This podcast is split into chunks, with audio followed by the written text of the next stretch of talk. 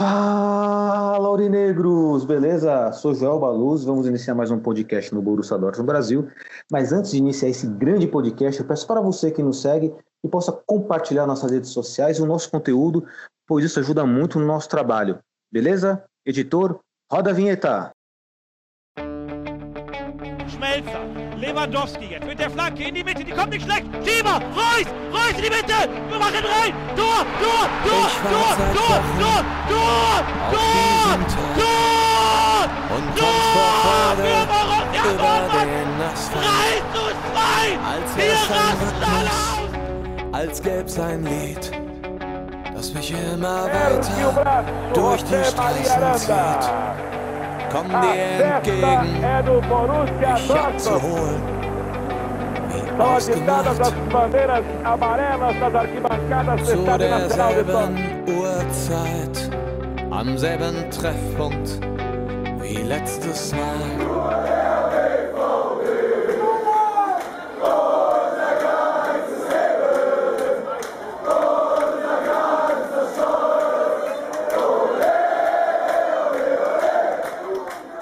Primeiramente, um bom dia, uma boa tarde, uma boa noite para todos vocês.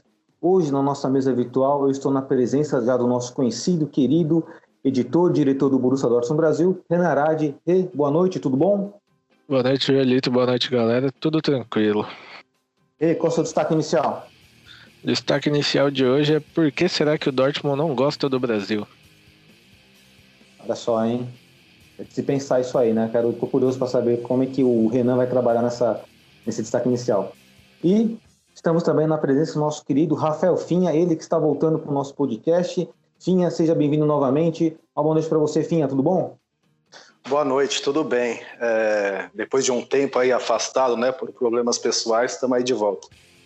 Boa, Finha. E nós aqui da equipe do Borussia Dortmund Brasil entendemos perfeitamente os seus problemas pessoais e sempre será muito bem-vindo ao nosso podcast. Mas, Finha, qual é o seu destaque inicial? É o Neymar. Boa. Lembrando que hoje o nosso podcast ele vai voltar pelo giro pelo mundo e trataremos do UEFA Champions League e traremos assuntos pertinentes aí ao mundo da bola, porque o UEFA Champions League é o campeonato mais comentado no planeta, ainda mais hoje que tivemos os jogos, né, o início das quartas de final.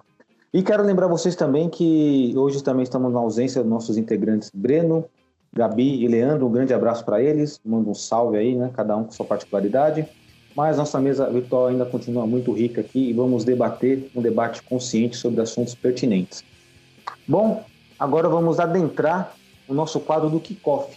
O kickoff, como o nosso querido Finha já sabe, né, é uma expressão usada no, pelos players do FIFA quando uma jogada-chave sai no início da partida ou no final dela. E é onde o Renan entra com o kickoff no início da partida, no início do nosso podcast, com um pensamento ou algo para marcar o nosso podcast para debatermos aqui. Rei, kickoff é com você.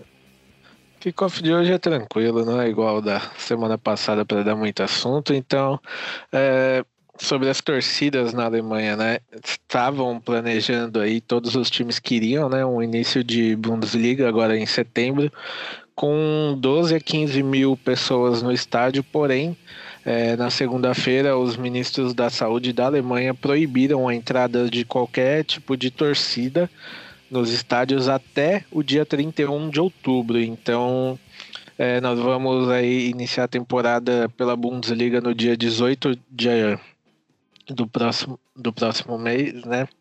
Então, a gente sabe que já não vai ter torcida, vai ser aquele velho velho novo que a gente vai ter que se acostumar durante um tempinho aí do estádio silencioso e até acredito que mesmo nessa data aí de 31 do 10, não, ainda assim não vai ser um estádio cheio, provavelmente vai ser essa carga mesmo de 12 a 15 mil pessoas é, permitidas no estádio, sem visitantes e pelo que eu estava lendo também, para infelicidade deles, né? Sem o consumo de cerveja por enquanto. Então vai ser uma volta aos estádios não tão normal quanto todo mundo estava pensando que iria acontecer. Bela informação que cofre do Renan é, com peso de informação, é interessante. E que as autoridades do nosso país, em relação ao futebol brasileiro, também possam tomar como exemplo, porque é, como a pandemia começou primeiro lá na Europa, então nós, em tese, teríamos que seguir o passo dos europeus. Não está sendo bem assim, mas também fico curioso para saber como será a nível nacional o retorno da torcida para o estádio. Mas lembrando que um jogo de futebol sempre é muito agradável, mas sem a torcida, sem o espetáculo da torcida, fica algo faltando. E infelizmente é como o Renan falou, né? O, o novo, o velho novo, né? O novo velho, enfim, é, é a nossa realidade hoje. É, algum comentário em relação a isso, Finha?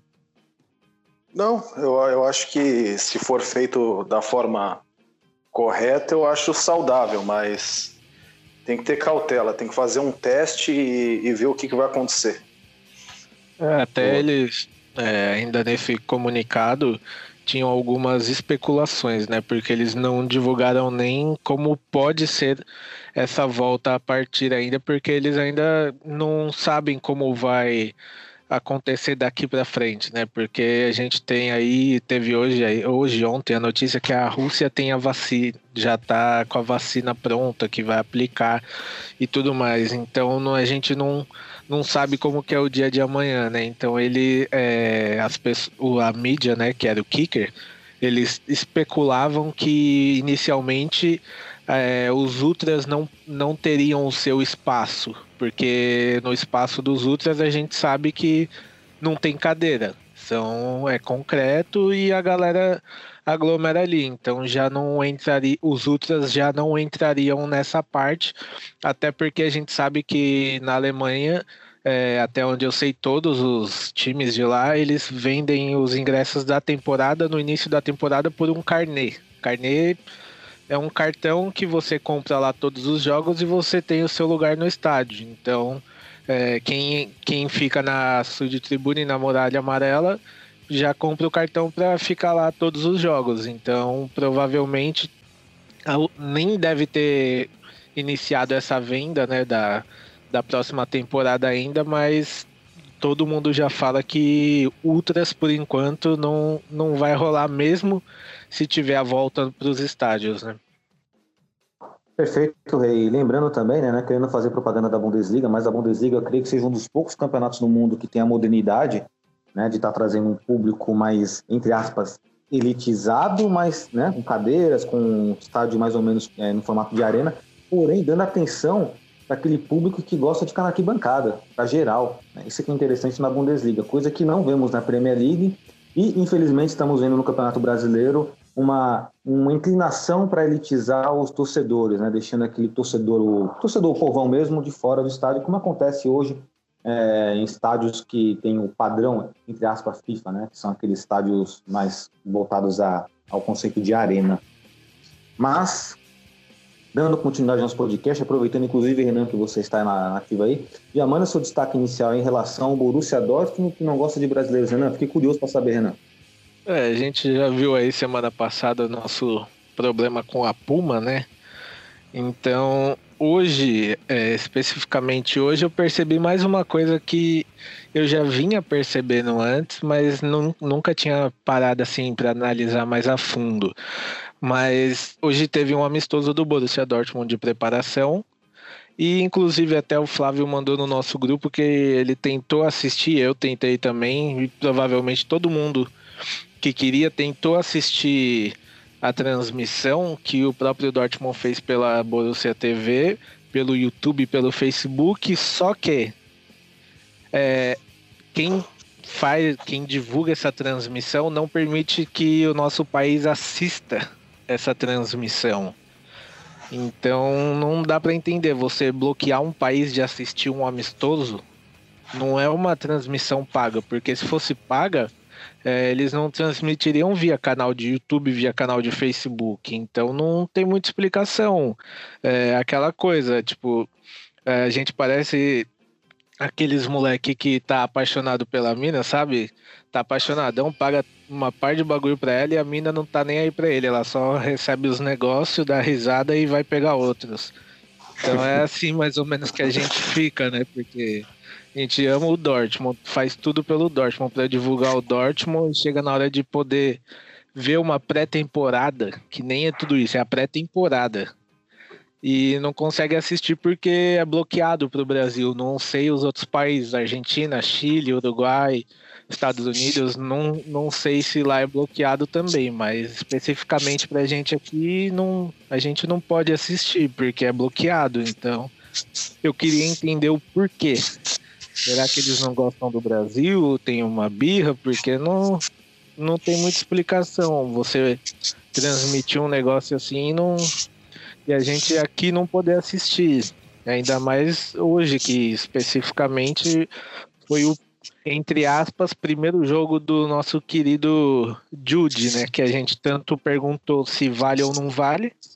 A gente não pôde avaliar essa primeira estreia dele aí.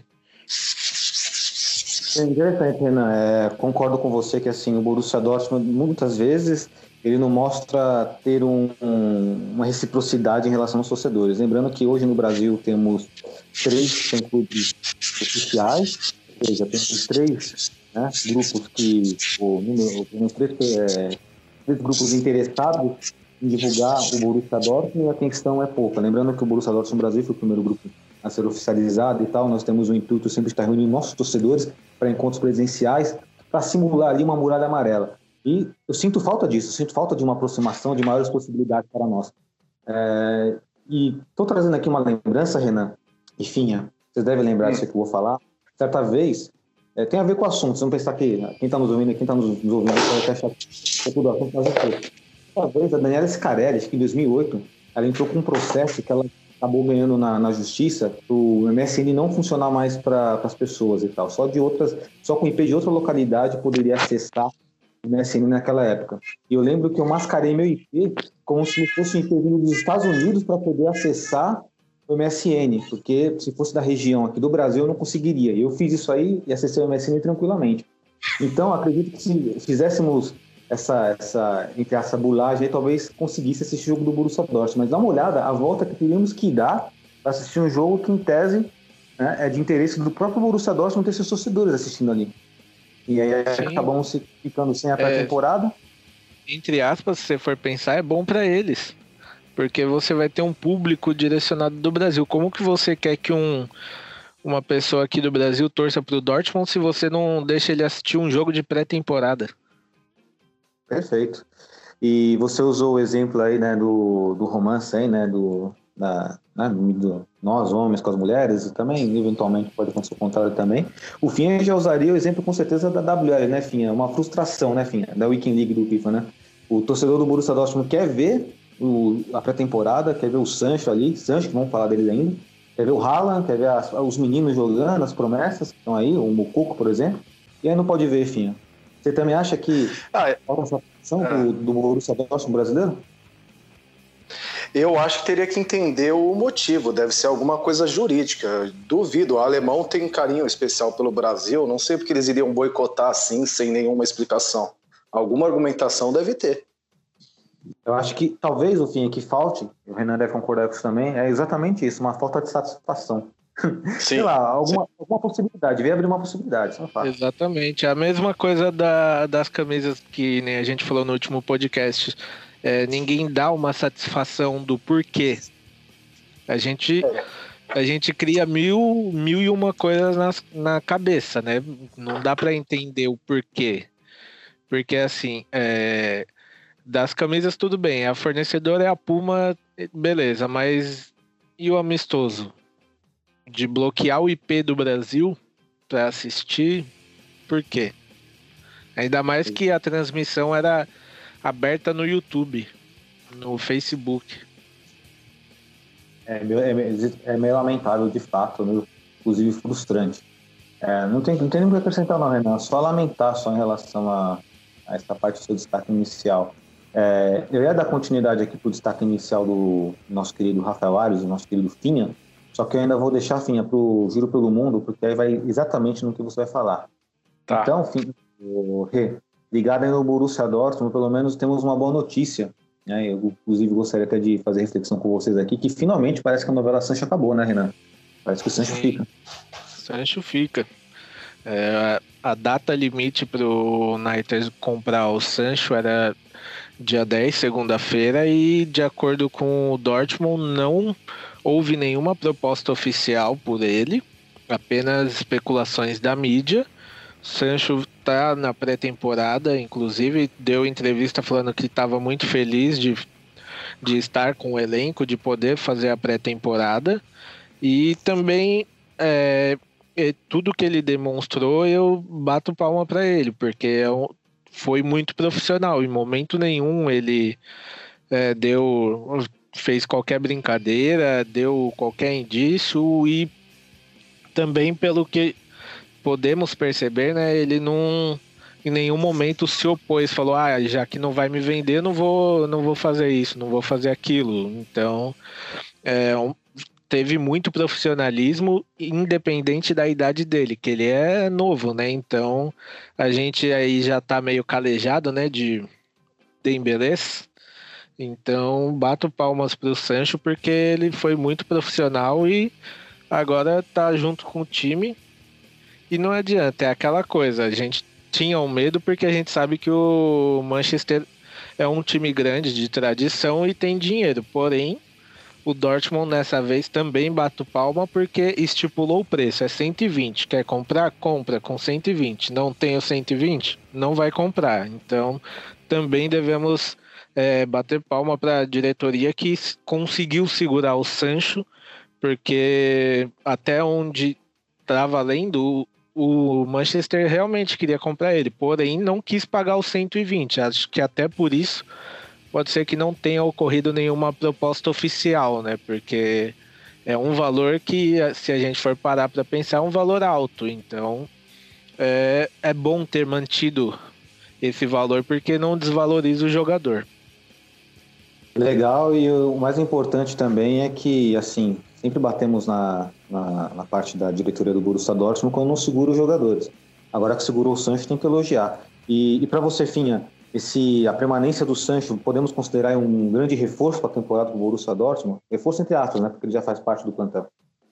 Eu acho que sim, mas eu acho que se não tivesse o Covid, talvez ele fosse vendido agora. É, isso aí mudou muito o mercado. Eu tinha ouvido uma especulação que talvez o Cristiano já tivesse fechado com o PSG, mas com o Covid foi adiado. Então, muito, muitas equipes estão sem a grana a grana total para fazer o investimento que estavam planejando. Então, é, vai ver que foi por isso que o Borussia, o Borussia segurou o Sancho, para cobrar um valor mais alto depois que passar essa crise. É a minha suspeita, mas óbvio que é um puta reforço para o Borussia. Ele é um jogador diferente do time, né? Sim, hoje ele é um jogador diferente. Eu diria, cargo... que, é eu diria que hoje ele é o jogador que puxa mais a responsabilidade de todo o time. Exatamente, puxa até mais do que o próprio Marco Reus, né? O Marco Reus que, embora sempre fazemos campanha para respeitar o capitão, porque sabemos a vontade do Marco Reus jogar bola, mas infelizmente fisicamente né, o físico dele não está obedecendo, não está sendo apto aí para Marco Reus que que só, não sei se todo mundo viu, mas está fora da pré-temporada, né? O Dortmund emitiu o comunicado oficial que não tem previsão da volta dele ainda e nosso querido Schmelzer também não viajou para a pré-temporada. Exatamente. O Marco Reus não tem previsão, inclusive já tinha, tinha, tinha essa desconfiança, né? Porque a diretoria havia falado, ó, não sabemos o retorno do Marco Reus na, na próxima temporada. E agora, com notícia oficial que a pré-temporada ele não vai participar. E o Schmelzer, com todo respeito à história do Schmelzer, mas ele, né, enfim, né? Eu não gosto do Schmelzer tecnicamente falando. O Marco Reus. Mas sem chance, né? Pode ficar onde ele tá. O Marco Reus, infelizmente, foi um erro médico, né? Que desde que ele se machucou lá em fevereiro contra o Bremen, foi em fevereiro, se eu não me engano, é, contra o Bremen, é, ele teve um tipo de lesão. E essa lesão não foi detectada pelos médicos do Dortmund, né? Eles detectaram outra lesão, fizeram um tratamento para outra coisa, e a lesão que ele estava foi se agravando. Então, quando chegou agora na, no Covid, todo mundo achou que o Covid poderia, entre aspas, ser bom para ele, né? Ele estava fazendo a fisioterapia dele, voltou para o campo. Só que quando ele voltou para o campo, ele começou a sentir a dor que não foi tratada. E com isso, é, de fevereiro até julho, você tem um bom tempo aí sem tratar uma lesão que ela vai evoluindo muito, né? Então, até por isso ele não tem previsão de volta. Só que é bem, é, eu diria, entre aspas, revoltante um departamento médico errar uma lesão do jogador, né? Exatamente. E só para encerrar essa, esse, esse tópico do mercado da bola, que nós estamos focados agora, eu quero uma opinião rápida e objetiva, tanto sua, Renan, quanto sua, Finha, em relação à declaração do Mats Hummels, onde ele abre aspas para ele. É, ele se vê preparado, ele vê um Borussia Dortmund preparado para competir contra o Bayern de Munique. Abre aspas para ele, temos qualidade, temos muita qualidade, ele enfatiza. Você acha que já estamos preparados, estamos com esse elenco todo para competir de frente com o Bayern de Munique, ou Renan? Dentro não. de uma realidade. Não, não dá. A gente. A pior peça hoje que a gente tem é o Favre. Manteve o Favre. Essa é a pior escolha que a gente fez. Ele não é um técnico que tem alma de quem quer ganhar. Para ele o simples tá bom e não, não dá. Enquanto a gente tiver com um técnico de mentalidade pequena, a gente não vai, não vai conseguir bater de frente com eles. A gente precisa de alguém que queira, porque qualidade a gente tem. Tudo bem que a zaga não é lá essas coisas, mas com um técnico decente, é, ele vai conseguir arrumar alguma coisa e a gente vai ter uma competitividade melhor, mas com o Favre não, não bate de frente. E para você, Finha? Ah, eu acho que, não, que ainda não tem condições, não. Eu acho que o Bayern vai estar tá mais forte na próxima temporada. Chegou o Sané e alguns jogadores jovens, como o Davis, o Gnabry, também são jogadores que devem evoluir. Eu acho que não não está ainda no, no caminho. Tem que ser muito consistente, um, dois anos de brigar ponto a ponto até o final, para aí pensar pensar em, em competir de igual para igual. Na minha opinião, né, trazendo um pouco o que o Renan falou, que você falou, Finha, é, eu também acho que sendo realista com nossos torcedores, porque assim, nós somos torcedores, vamos torcer, assim, do primeiro minuto aos 90 minutos, vamos torcer, gritar, se for preciso, até na porrada, mas a gente vai torcer. E queremos a vitória, mas sendo realista, eu concordo com o Renan e com o Finha, né, talvez por um, algum direcionamento diferente deles aí e tal, porque assim, eu acho que se com a manutenção do Favre já é um grande erro, né, se você quer competir com os caras lá, manter o Fábio já foi um grande erro. E tem um segundo aspecto que não reforçamos o sistema defensivo. Trouxemos o Munier, é muito pouco. Quem vai ser o, os, os zagueiros do Borussia Dortmund na temporada? Hummels, Akanji, Zagadou, empresto do Balerdi, que é um puta zagueiro promissor. Vai, provavelmente vai improvisar o Pichek na, de zagueiro, acho que o Pichek vai virar zagueiro, mas ainda é pouco. Precisa de reforço no setor defensivo. E o pior de tudo, como o Renan colocou, manteve o técnico e dando ênfase também no que o Finha colocou, o Bayern lá não tá parado. O Bayern sempre vai se reforçar, porque é da natureza dos caras lá. Os caras têm dinheiro, os caras vão contratar, vão trazer peça de posição. É, é lamentável, mas assim. E outra, né? Só, só trouxe o Munier também, porque não, sabia que o Akimi não quis comprar o Akimi. Então só por isso trouxe o Munier, porque senão eu duvido que o Munier viria. Exatamente, ainda perdemos o Hakimi, Hakimi internacional e já, né? Eu ele pro Real Madrid ou... É, tá. Aí, o Real Madrid falou que não ia não ia ficar e foi para Inter. Exato, né? Eu acho que assim, o Hakimi é um grande jogador. Eu, eu me esforçaria por ele, eu me esforçaria. Né? Eu e... também ficaria com ele, até porque ele já tinha um entrosamento ali, né? E querendo ou não, ele foi uma peça importante do Dortmund na temporada. Exato, muito importante. Um dos jogadores mais importantes ao lado do Sancho. O Sancho foi disparado o mais importante, mas se pudéssemos, pudéssemos destacar um segundo jogador como destaque, seria o Hakimi.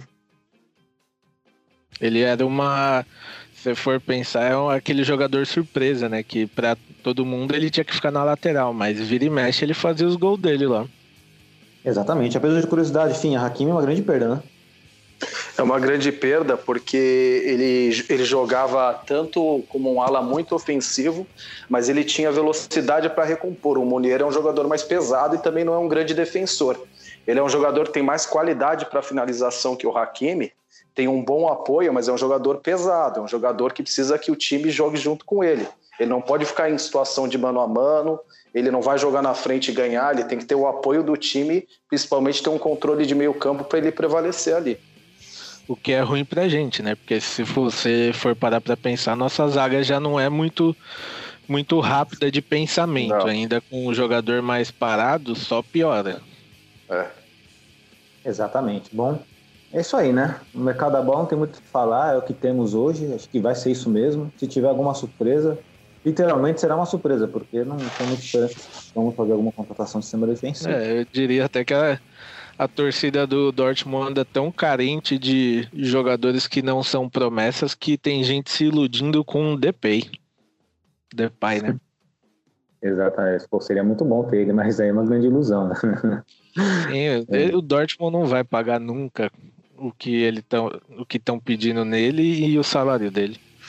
É verdade, por falar nisso, existia um rumor lá do atacante do Stuttgart, o Gonzalez, é isso? O argentino? É, Gonzalez, mas também foi é só um, só um dia de especulação e já pararam. Entendi. E eu comprei o, essa. O Depay, o Depay, ele ainda mantém essa ilusão porque o povo ainda tem a esperança, né? Ainda mais depois de ontem que o Sancho marcou um gol lá no treinamento e comemorou igual ele, aí marcou ele nos stories, ele repostou stories. E essa... Aí o modo ilusão vai a 100%. Exato, então tem uma justificativa porque a torcida está aludida. Eu não estava atento a esse detalhe da comemoração, agora tem um contextinho aí. E já que estamos falando de Depay, vamos virar a página e vamos, vamos voltar com o nosso quadro. Faz tempo que não tem esse quadro aqui no Borussia Dortmund Brasil, no nosso podcast. O Giro pelo Mundo. Só que o Giro pelo Mundo hoje ele, ele é temático. É o UEFA Champions League, como eu havia falado no início do nosso podcast. O Depay aí que na, na semana passada eliminou a Juventus com um gol de pênalti, um gol de pênalti que, né, duvidoso ali, mas eliminou, contribuiu para eliminar a Juventus.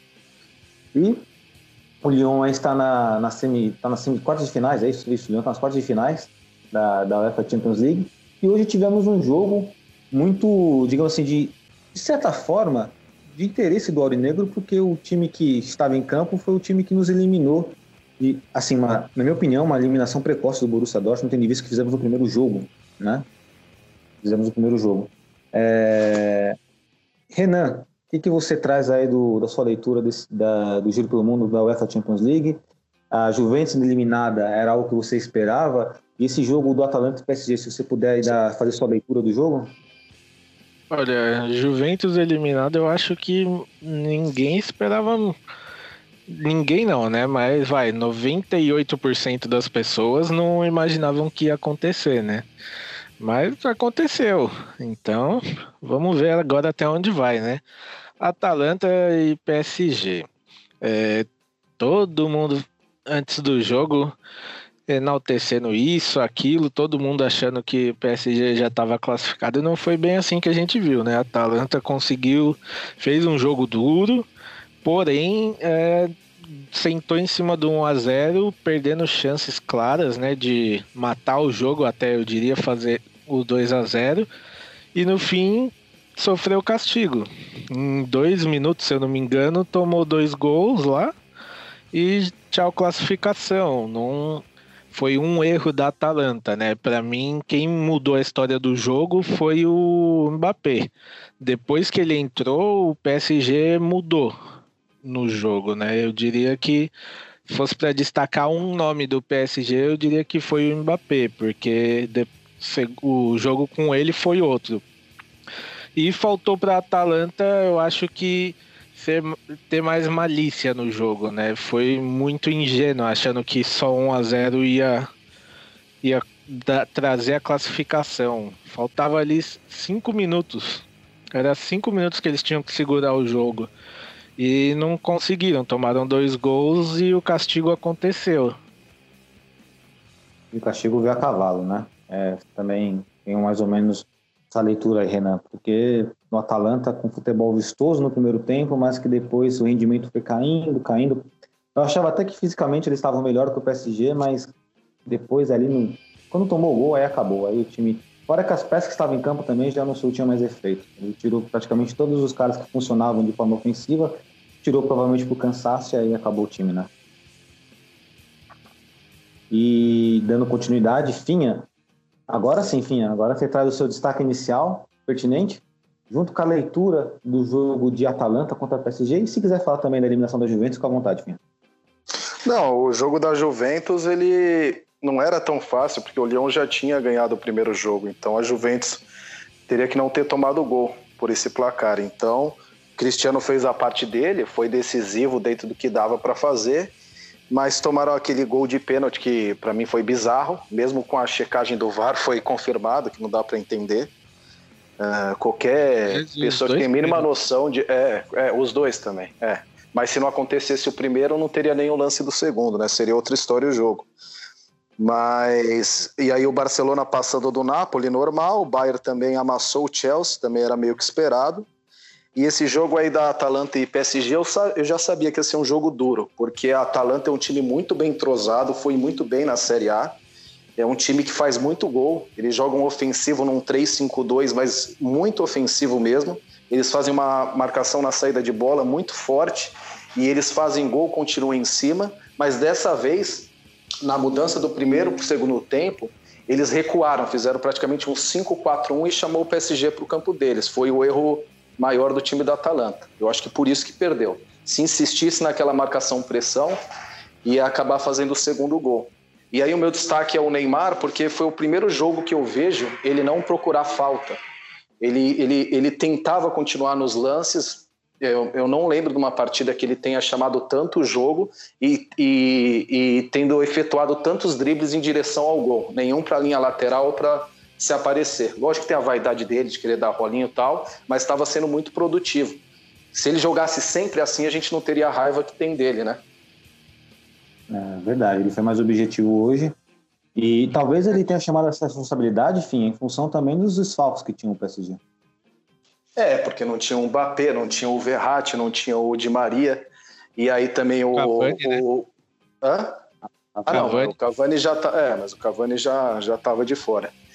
E ele chamou a responsabilidade. No primeiro tempo, eu achei, eu achei assim eu estava impressionado com a atuação dele no começo, mas também me impressionou a, a falta de, de calibre na finalização. Ele é um cara que bate muito bem com as duas pernas, parecia que ele era um, um amador ali chutando, eram chutes muito longes. Aquele primeiro lance que ele teve cara a cara, ele não errou por pouco. Ele, se botasse um gol de salão do lado, iria para fora. Então ele tinha várias opções e não sei se é nervosismo, ansiedade. Achei muito estranha a forma que ele finalizou. É, pelo que eu reparei na partida, as, as decisões dele estavam equivocadas no último terço, né? Tava meio equivocado ali. A finalização estava saindo errado, o último passe também não estava indo legal. Tanto é que o segundo gol foi um erro ali, não foi um. Ele não passa. Aquilo não foi um passe. É, tem uma estatística que diz que quando ele joga sem um Mbappé, ele cai 25 a 30% a, os números dele na partida, né? Porque o Mbappé também chama a marcação, dá mais espaço para o Neymar, tabela, acompanha um pouco o raciocínio dele.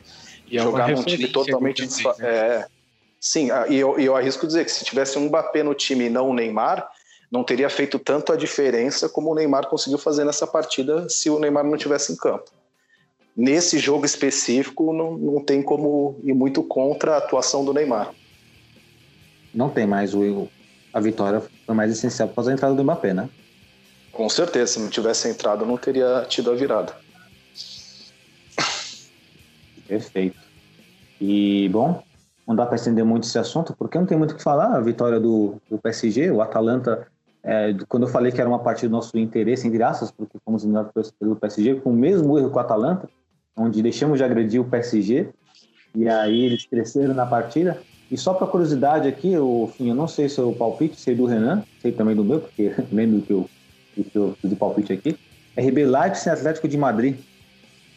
Quem você acha que dá? Olha, olha, eu acho que é um jogo duro. Eu não cravo o Atlético de Madrid como, como super favorito. É favorito, mas eu, eu, não, eu tenho lá minhas dúvidas. Um jogo só, o Leipzig também é um time encardido. Eu não sei, quero ver. Tem uma curiosidade aí, o fim, acho que o Renan pode confirmar para mim, o Werner já era, tá no Chelsea, né? O Werner tá na Inglaterra já, ele até apareceu no, se eu não me engano, no jogo lá do Chelsea. Hum. Ele tava com a delegação do Chelsea para assistir o jogo, se eu não me engano, mas já não joga mais. É, porque tem essa confusão, a galera acha que o Werner ainda tá, vai jogar no... Não, o Werner acabou, acabou a Bundesliga e ele viajou pra Inglaterra já, é jogador do Chelsea e aí já era. Provavelmente vai jogar o Poulsen, então? Sim. Ou, ou aquele. Poulsen.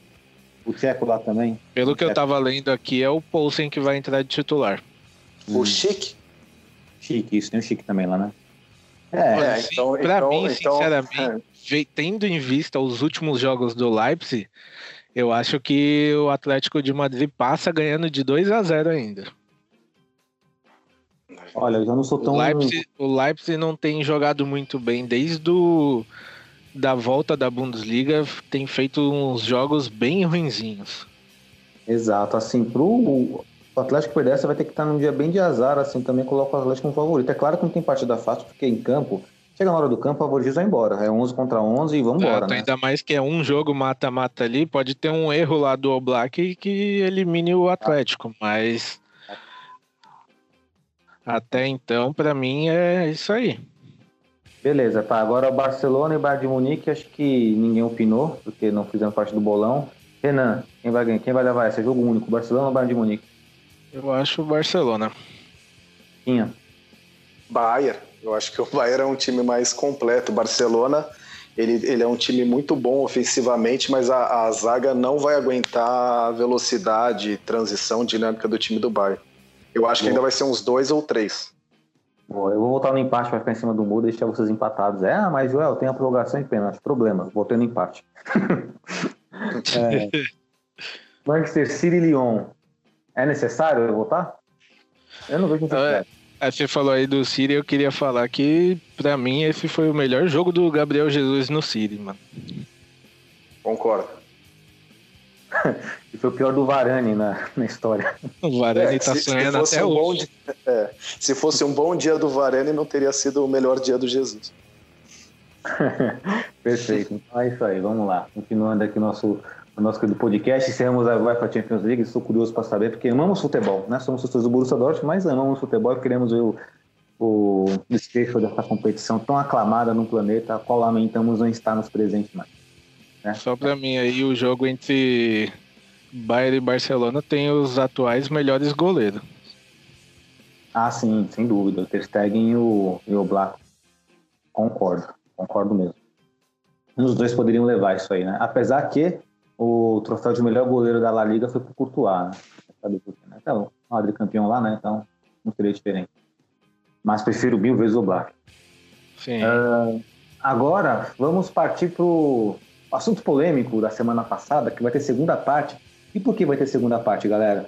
Porque o Finha, o nosso querido Gabi, que não está presente hoje no nosso podcast, também opinou. O Gabi não está presente no podcast, mas ele deixou uma mensagem para vocês aí e ele vai dar opinião agora. Então, como se eu estivesse aqui com o Gabi. Gabi, esse assunto polêmico de hoje aí, é possível torcer ou amar mais um time europeu? Manda ver, Gabi, que estamos curiosos para saber. Bom, em relação a você torcer, amar dois times europeus, é, eu acho que assim, eu tenho muito na minha mente que é possível você torcer para um time na América do Sul e um time na Europa. Por quê? Porque quase nunca esses times vão se enfrentar. É, porque eu imagino que assim, ah, vou torcer para dois times europeus, beleza. Aí você vai lá e torce para o Liverpool e torce para o Borussia. O que você faz quando tem um jogo entre os dois? Porque para alguém você vai ter que torcer, você não vai torcer para um empate. O empate é ruim para os dois times, na, na maioria dos casos, né? Então, assim, eu, eu não acho que é possível. Você, você pode torcer para um time da Europa e ter algum apego por outros times.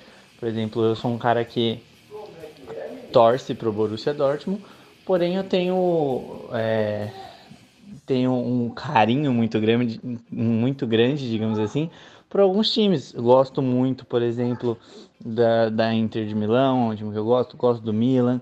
São times assim que se eu parar e tiver tendo um jogo, não sei, Inter de Milão e Lazio, eu vou torcer para Inter de Milão ganhar porque é um time que eu gosto, gosto de ver o estilo de jogo deles. Mas sempre quando esse time enfrentar o Borussia, que é o meu time de verdade, eu vou torcer para o Borussia, entendeu? Acho que uma força sempre se sobressai. Então, torcer, amar, você só ama um. O que você pode fazer é torcer para um e apoiar vários, mas na minha opinião, você sempre vai ser torcedor de um time só. E é muito difícil você torcer para dois times que, que disputam na mesma região. Eu, eu não acho isso possível.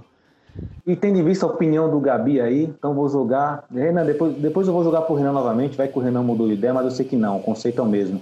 Mas, Finha, para você, Finha, dentro desse cenário aí, você acha que é possível, Finha, por exemplo, o fulano torcer para o, sei lá, pro Borussia Dortmund e ao mesmo tempo torcer pro Chelsea e, sei lá, no, no, no sábado, ah, meu Borussia Dortmund, no domingo no Chelsea. Você acha que esse cara é torcedor de verdade? Você acha que é possível isso, amar dois times ou não?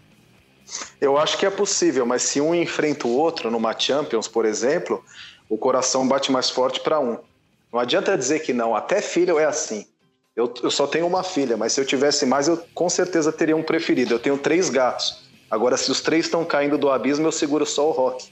Então não, adianta dizer, sempre, sempre, sempre tem um favorito. Não existe isso amar dois iguais. Então, mas vamos lá, então, Finha, dentro desse, desse, dessa ideia sua, então esse cara, vamos lá, na hora que chegar um confronto, sei lá, dos dois times que ele gosta, então de alguma forma, aquele amor que ele diz ter para aquele time é falso. Então ele não tá, então assim, ele Não ele sei se é, falso, ele é menor. Por exemplo, se chega numa final de mundial, Palmeiras e Borussia, você torce para quem? Não, mas aí nós estamos falando de clube europeu. O não, mas eu estou fazendo essa pergunta. Ah, cara, com certeza não preciso nem responder, né? Tipo, eu votaria, eu optaria pelo Palmeiras, que foi o time, o primeiro time que eu torci na minha vida. Mas é claro que se jogasse o Borussia Dortmund, por exemplo, contra qualquer outro time do mundo na final do Mundial, o Borussia Dortmund, porque eu amo o Borussia Dortmund. Mas Agora, você concorda que qualquer um que ganhasse ia ficar muito emocionado? Então, é aquela, é aquela questão, né? Eu só vou saber a sensação de pular de, pular de paraquedas se eu pular de paraquedas. Eu teria que estar inserido para saber. Verdade. Mas, assim, é, a grande diferença, até o nosso querido Breno colocou isso como questão, né? Dentro, dessa, dentro desse nosso debate aí, é que, assim, o clube brasileiro, a grande diferença de você torcer para um clube brasileiro e um europeu, e você torcer para dois europeus é a seguinte: o clube brasileiro é o time que te apresenta o futebol, né? Por exemplo você torce para o seu time, ele te apresentou para futebol e graças a isso você começou a ter entendimento para poder né, observar o campeonato europeu e tal, sendo que é muito difícil ter esse confronto. O próprio Gabi coloca aí na, na ideia dele aí, que é muito difícil ter o confronto do time sul-americano com o time europeu. Então ainda dá para encaixar, dá para ter essa divisão. Agora, quando você coloca o amor, dois clubes que são da mesma região da Europa, que provavelmente sempre vão se enfrentar, ou habitualmente vão se enfrentar pelo menos uma vez a cada três anos, é complicado. Então, por isso que eu acho na minha opinião, tá respeitando a sua, é possível amar dois times? É possível porque o cara quer. O cara tem o livre-arbítrio dele. Mas amar de verdade, ele vai descobrir quando tiver um embate. Aí vai ser diferente. E aí vai gerar laços com o quê? Ah, o modismo também, né? Porque tem um cara que torce para um time que tá ganhando, aí, ah, o time não tá ganhando mais, tá, agora eu sou Chelsea, entendeu? Que tá ganhando. É esse o ponto. Dentro disso, dentro desse contexto, você acrescenta alguma coisa? Não, eu concordo. É o que eu disse. Sempre vai ter. Então, é, na hora de que eles se enfrentam, vai ter um amor verdadeiro e talvez um, uma paixão, um outro tipo de sentimento. Lógico que um carinho, mas não, não se compara. Não, não, não existe amores iguais. E você, Renan, você apresenta mais alguma coisa antes do debate? Nada, para mim é a mesma coisa ainda. É impossível você falar para mim que você torce para dois times que disputam a mesma competição. Não, não dá. Não dá. A não ser que um jogo, um, a não ser que um que é um brasileiro que foi jogador de futebol e jogou por dois clubes, mas aí é uma exceção. Fez carreira é. em dois clubes, aí é possível. Aí nós, vamos, aí nós vamos tipificar situações, né? É, Aí é. Tá com, com, algumas explicações. Agora tem um, também uma observação, Renan, enfim, que é muito interessante nós deixarmos, né? Porque assim, é, porque às vezes essa, essa opinião pode colocar assim na cabeça de quem está nos ouvindo. Acredito que não, porque nossos ouvintes são muito inteligentes. Sei disso porque torce um Borussia Dortmund, né? Então só por isso, já por si só, já, já tá, o que já é o mais alto, né? Nível. Mas vamos lá. É, você, o cara que torce para um time, sei lá, torce para dois times ou três times europeus, isso não impede dele no futuro torcer somente para um clube. Às vezes o cara está na indecisão da vida dele, às vezes a, o ser humano está passando por aquela, aquela fase de, de escolhas na vida, escolha de profissão, escolha de esporte para fazer, sei lá, e de repente se depara com três times que tem camisa legal, tem torcidas bacanas, time legal, time de carisma, e o cara fica na dúvida ali simpatiza com um. Mas Aí é, aí é única e exclusivamente opinião minha por experiência própria. uma hora seu coração vai bater forte. E seu coração vai escolher um time. E aí, quando o seu coração escolher esse time, meu amigo, aí já era. Eu, eu ia dizer isso, eu ia dizer isso, porque você já foi apaixonado pelo United, mas você nunca amou verdadeiramente como amou o Borussia. Tô errado? Não, tá certíssimo, exatamente. Inclusive, quando falamos no, nos podcasts aqui, quando teve já, né, é, diria biografia, mas é, entrevistas minhas para Borussia Dortmund Brasil, eu sempre falei isso, ó, quem me conhece, quem é meu amigo das antigas, sabe que o primeiro clube europeu que eu vi foi o Manchester United, assim como o Renan também deve ter o primeiro clube que ele viu. Só que em função da não divulgação também do Borussia Dortmund. Quando eu conheci o Borussia Dortmund, eu precisou de um jogo, de um jogo do Borussia Dortmund em 2002, para falar, caralho, que time é aquele? Ver aquele carecão de 2,2 metros de altura lá, na hora fazendo explosão, com dois brasileiros correndo que nem desgraçado para dar assistência para ele com o amoroso Everton. Eu falei, que time é esse, velho? E aí, só que a Bundesliga não passava, passava, mas não tinha na época a ESPN Brasil e tal. Aí, com o tempo, aquele foi se moldando e aí veio o conceito do Borussia Dortmund como amor verdadeiro, exatamente. Por isso que eu coloquei como experiência própria. Então, eu acredito que essas pessoas que têm essa dúvida um dia vão chegar a essa conclusão. E aí, quando chegar a essa conclusão, meu amigo, até eu que posicionava camisa de time de futebol europeu, hoje eu só uso do Borussia Dortmund. Eu só tenho, eu tenho as de coleção, inclusive esse todo ano. Inclusive, se você for torcedor aí da, do Milan, por exemplo, todo ano uma camisa do Milan do Maldini. Entre em contato aí em particular. Algum, algum acrescentar aí, Rê? Tudo certo? Finha? Tudo tranquilo.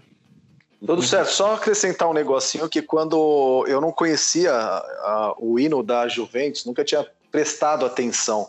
Quando eu prestei, aquilo me causou um sentimento, eu ganhei uma simpatia muito grande pela Juventus. Mas não foi uma coisa que durou. Mas foi algo que mexeu. Ver a torcida, aquela música, aquele clima lá de futebol italiano, mexeu mas não chegou a, nem perto de ser um amor. Ah, entendi, compreendi. É a mesma coisa do Nova Colônia. O Nova Colônia, pelo livro muito bonito, me, me emocionou, só que aí o Nova Colônia também é do Borussia Dortmund. Então, tamo junto. O Nova Colônia do Borussia Dortmund é maravilhoso. Dando continuidade aqui ao nosso, ao nosso podcast, ao nosso quadro aqui. Vamos agora pro... Bom, esse, esse fim, você nunca participou desse quadro, e uhum. é um dos quadros mais eu mais gosto aqui do Borussia Dortmund Brasil, que todo mundo gosta, menos eu, começando pelo nosso querido Renan. Olha, é... como de novo para variar, eu não pensei ainda em um. É criar, eu... é pode, ir, pode ir aí que eu vou dar uma pensadinha aqui. Manda aí, Finha. Eu tenho dois, mas são polêmicos. o... É, o que a gente gosta. É. O Zidane e Cafu. Zidane, Mas, ó, que deixe claro, não é que eu não goste do Zidane, é que eu não acho que é tudo que todo mundo acha, entendeu? Só para deixar claro. Perfeito. Bom, já voltaram no Messi aqui, já quase expulsando do podcast, o Zidane, então tá. é um bálsamo, né? Tá, então, então eu tô bem com o Zidane. E o Cafu, eu acho que o Relaxa Cafu... que a gente já falou até do Pelé aqui. Vamos lá, vai, Cafu. É, é. Era um bom cruzador? Não. Era um bom driblador?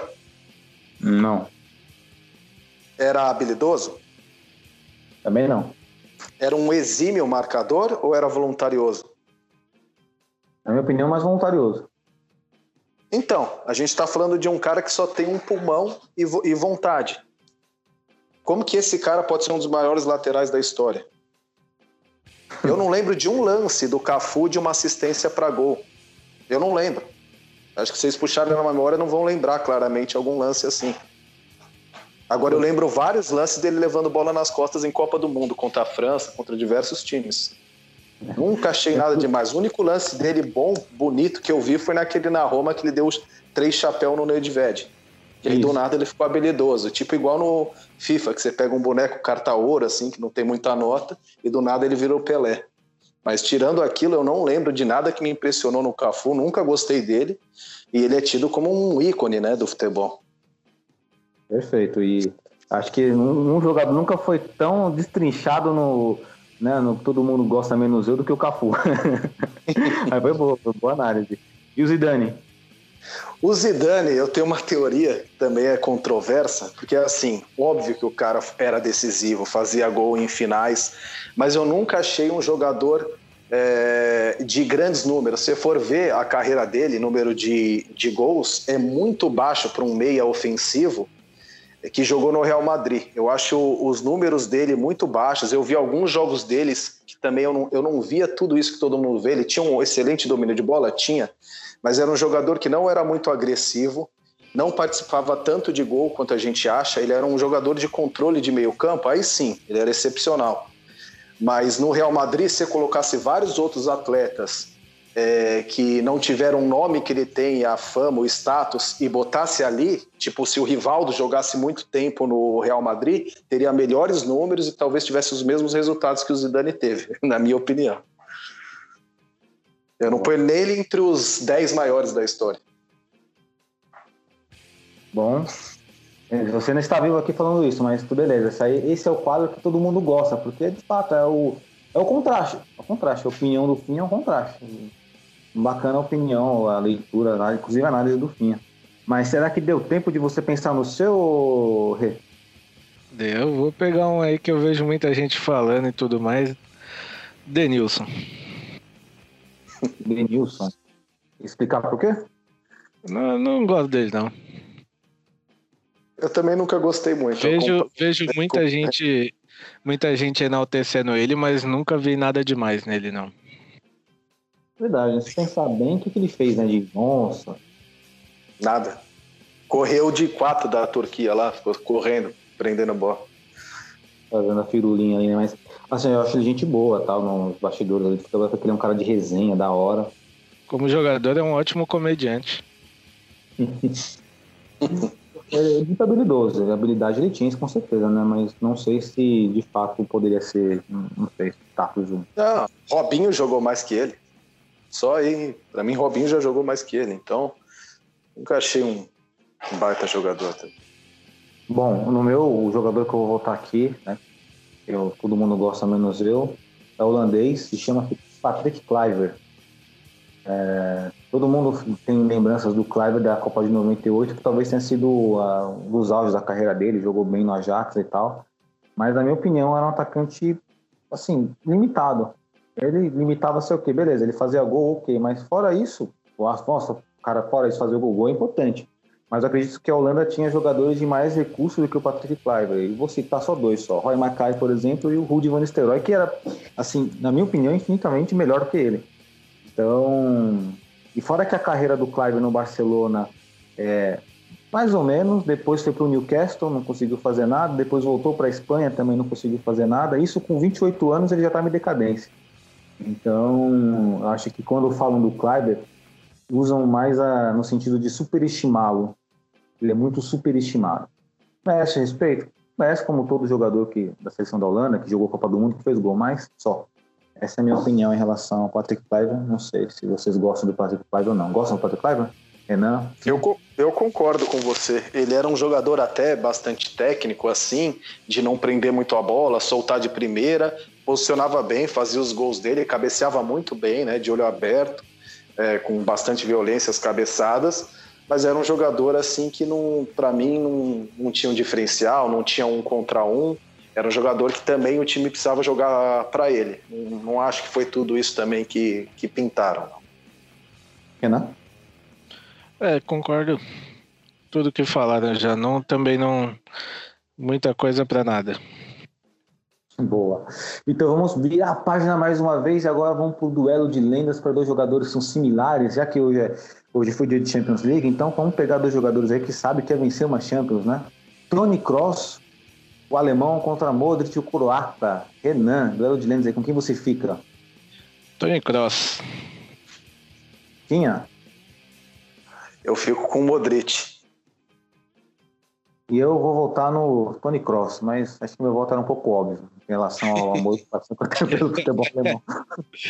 o, Kroos, o Kroos é um passador, um lançador, né, um controlador de meio campo. O, o, o Modric ele é um condutor de bola.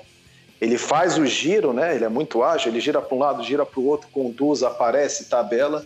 O Kroos é um jogador mais, para mim, mais parado que faz a bola correr, mas eu acho que o Modric muda mais um time do que o Kroos. É, no auge, opinião... né? No auge, no auge. Sou da opinião que um não vive sem o outro. é, eles se complementam, verdade. E nenhum dos dois vive sem o Casemiro.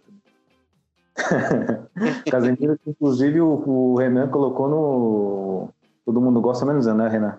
Retrasado, eu acho. Ele não gosta? Não gosta, mas ele, reconhece, mas ele reconhece o futebol dele. Não gosta Joga bem, é um bom jogador, mas não gosto. Tá. E agora, virando a página, vou fazer até um barulho de virar a página aqui, deixa eu ver se dá pra ouvir, ó. Deu pra ouvir. Virando a página, agora vamos pro flop ou foda. Né? Flop ou foda que era pra ter coisa semana passada, mas acontecerá agora. E começaremos com um brasileiro aí que tá atualmente no Hertha Berlim, jogou no... Hertha Berlim? Isso, Hertha Berlim, ele era do Leipzig. É. E tá no Hertha hoje, Matheus Cunha. Renan. Olha, pra mim é flop, tá? Não, não, não é tudo isso que a mídia brasileira pinta, não. Tinha. Na WL ele é foda, porque eu tomo gol desse bosta. Agora, desculpa falar o palavrão. Agora na, na vida real eu não acompanhei muito, eu não posso, não posso opinar. É em cima do muro, tá bom. O Quinho tá sendo realista aí. E quanto ao palavrão, o editor coloca o pi aí. É, é boa, obrigado. Pai, holandês. Renan. Pra mim é foda. Esse aí é embaçado de falar, mas vamos lá, talvez, vamos lá. Finha. Flop, flop. Ele chegou no United, né? Ele, ele tinha sido o goleador do campeonato holandês. Vinha, ele tinha números pa parecidos ou melhores que o Cristiano Ronaldo no começo da carreira. Foi um fiasco na Premier League. E na França ele vem jogando bem. Agora, para mim, não é um jogador que vá sair do nível que ele está, a não ser que ele vá para um, algum outro time. Mas para mim é um jogador que tem sérias limitações, bate bem na bola, mas para mim, para chegar ao status de foda, ele tá longe. Mas é bom jogador. Boa opinião. Eu também, por isso que eu falei que causaria dúvida, porque eu tenho essa dúvida também, porque no NAC ele foi flop, mas no Lyon ele vem sendo foda, mas é mais fácil jogar na Liga Francesa ou na Inglesa. Óbvio que na, na francesa é mais fácil. Mas eu ainda acredito que ele possa, ele possa vislumbrar melhores momentos de outros lugares. Então vou, vou voltar em foda pelo recurso, pelo, pelo jogador que ele é, pelo curso técnico que ele tem. Mas só um adendo, Fino, no que você colocou de informação, que muitas pessoas falam isso, ah, fulano de tal tem status melhor que o Cristiano Ronaldo no começo de carreira. Mas, porra, o Cristiano Ronaldo, para quem fala, para quem coloca estatística, tá? Não falando que é você, né? Para quem coloca, pra quem traz esses dados, né? O Cristiano Ronaldo no começo de carreira é um cara que jogava pela ponta, que pedalava e às vezes errava tudo que era cruzamento, acertar bom de vez em quando. É óbvio que vai ser melhor. É difícil ser melhor que o Cristiano Ronaldo de, depois que ele se reinventou, na minha opinião, né? É, eu vi uma entrevista dele que ele disse que mudou o estilo de jogo quando ele entendeu que futebol é números e recordes e não dribles e firulas, né? Perfeito. Agora dando continuidade pro agora o Brazuca, Richarlison que hoje está no Everton. Renan. Eu acho ele fodinha. Não é, é ainda um jogador tão tão foda, mas se continuar assim, eu acho que até se for para um time de mais expressão do que o Everton, ele vai se tornar um jogador foda. Perfeito. Tinha? É, eu contratei ele na liga que a gente joga, né? Virtual. Uh, eu acho ele um, jogador, um ótimo jogador, mas nunca também vai passar disso. Para mim, ele pode até melhorar num time melhor, mas ele é um jogador que para mim não é inteligente, ele é extremamente físico, se adapta à Premier League, mas por exemplo na Espanha eu não sei se ele se ele estaria adaptado à, à, tática. Eu, eu, não acho que ele é um jogador muito muito inteligente. As tomadas de decisões dele são precipitadas. Ele bate bem com as duas, isso é bom. Ele é bem forte, mas para mim é um jogador que não tem um talento nato. Ele é um jogador bastante esforçado, mas que é útil, né? Tá, mas aí eu não, não reparei, mas ele é foda, fodinha, flop ou flopinho? Não, não, ele é o meio termo, ele é só um bom jogador. Ele não é nem flop nem foda. Então ele seria o fodinha, porque a gente, a gente, criou, a gente criou uma classificação justamente... Então é fodinha, fodinha. Beleza. Eu também fico fodinha também, porque, assim, acho muito, eu vou pelo critério que é muito difícil, pelo menos era difícil antigamente, hoje está mais comum, entre aspas, um brasileiro conseguir jogar a Premier League. Então, ele, ele consegue ele consegue, é um cara que, assim, é, ele tem técnica para executar, mas não tem um ultra talento natural, então coloca aí como fodinho. Agora, esse, esse é oportuno, hein? Gareth Bale, Renan. Pra mim é flop, muito flop. Justificativas ou só flop não? Ah, Assim, para mim, qualquer. Pelo menos eu considero qualquer jogador para ele ser foda, ele tem que começar pelo profissionalismo dele. E a gente tá vendo aí que o profissionalismo do Bale é zero. É, se trazer para novos conceitos, dá para chegar nisso mesmo. Tinha. É, ele, pra mim, ele foi foda e hoje ele é extremamente flop. Ele é um ex-jogador em atividade. O Real Madrid sendo eliminado, ele jogando golfe. Agora ele teve um momento foda dele. Ele foi o melhor jogador da Premier League, jogando de lateral esquerdo. Ele foi muito bem alguns anos no Real Madrid, embora teve várias lesões, mas foi decisivo em várias Champions. Então, é, não dá para, se, se for fazer um balanço, ele foi mais foda do que flop no Real Madrid, que a gente sempre vive pelo presente, pelos últimos anos. Mas se pegar o contexto geral, ele é até um dos artilheiros da história do Real Madrid, entendeu? Então, a gente tem que nunca só avaliar o momento, tem que avaliar todo o contexto. Mas que é um jogador sem profissionalismo, sem interesse já há muito tempo. Então, no passado é... fora ou no Ah, cara, eu gosto dele, mas daí é pessoal, vou, eu vou, vou dizer que ele é foda pelo passado.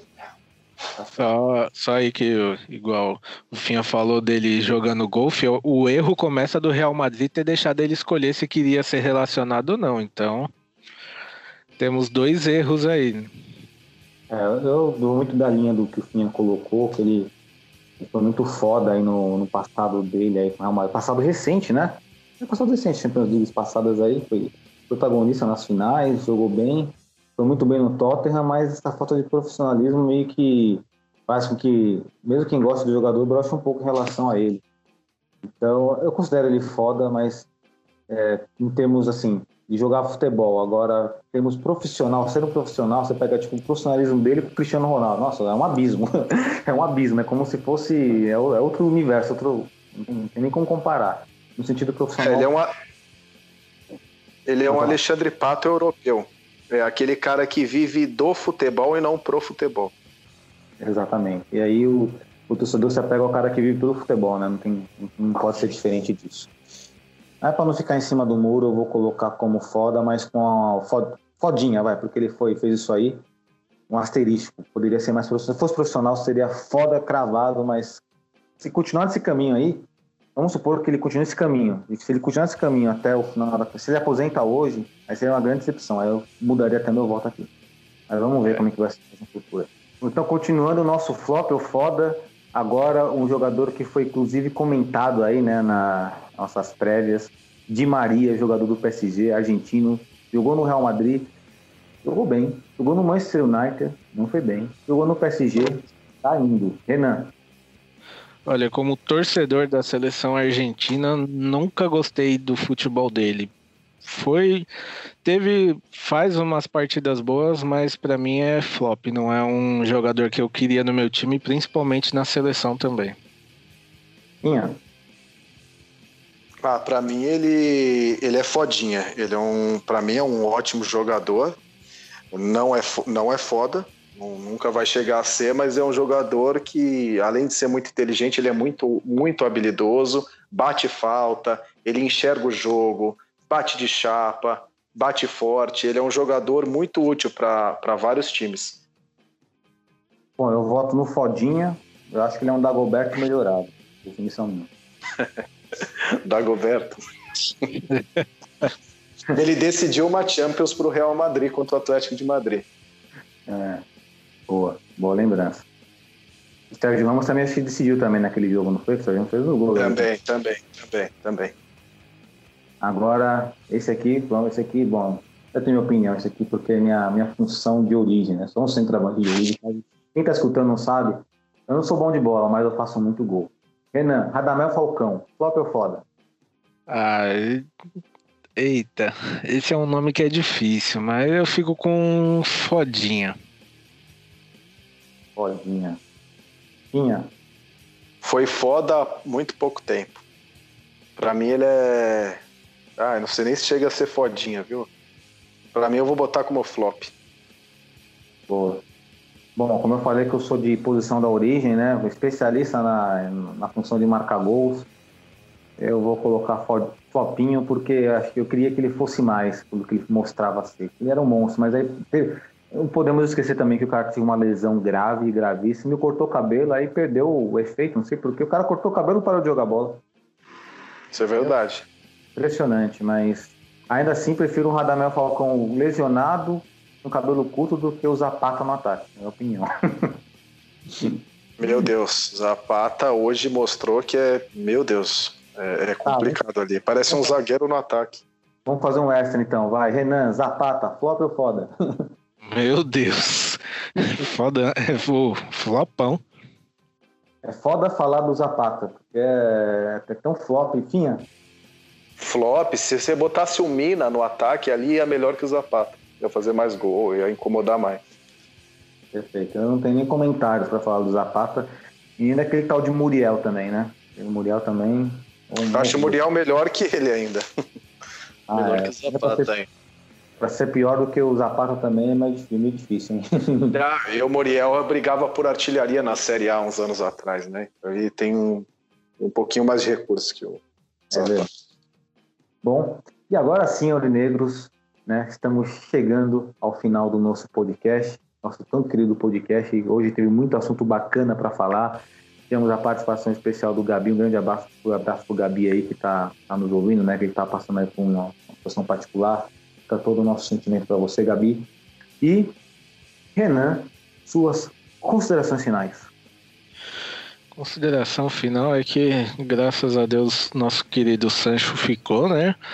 E que o Dortmund aí contrate alguém para reforçar a nossa zaga e, se possível, mais um atacantezinho ali, só para o Haaland ter alguém para ele poder dar uma descansada aí.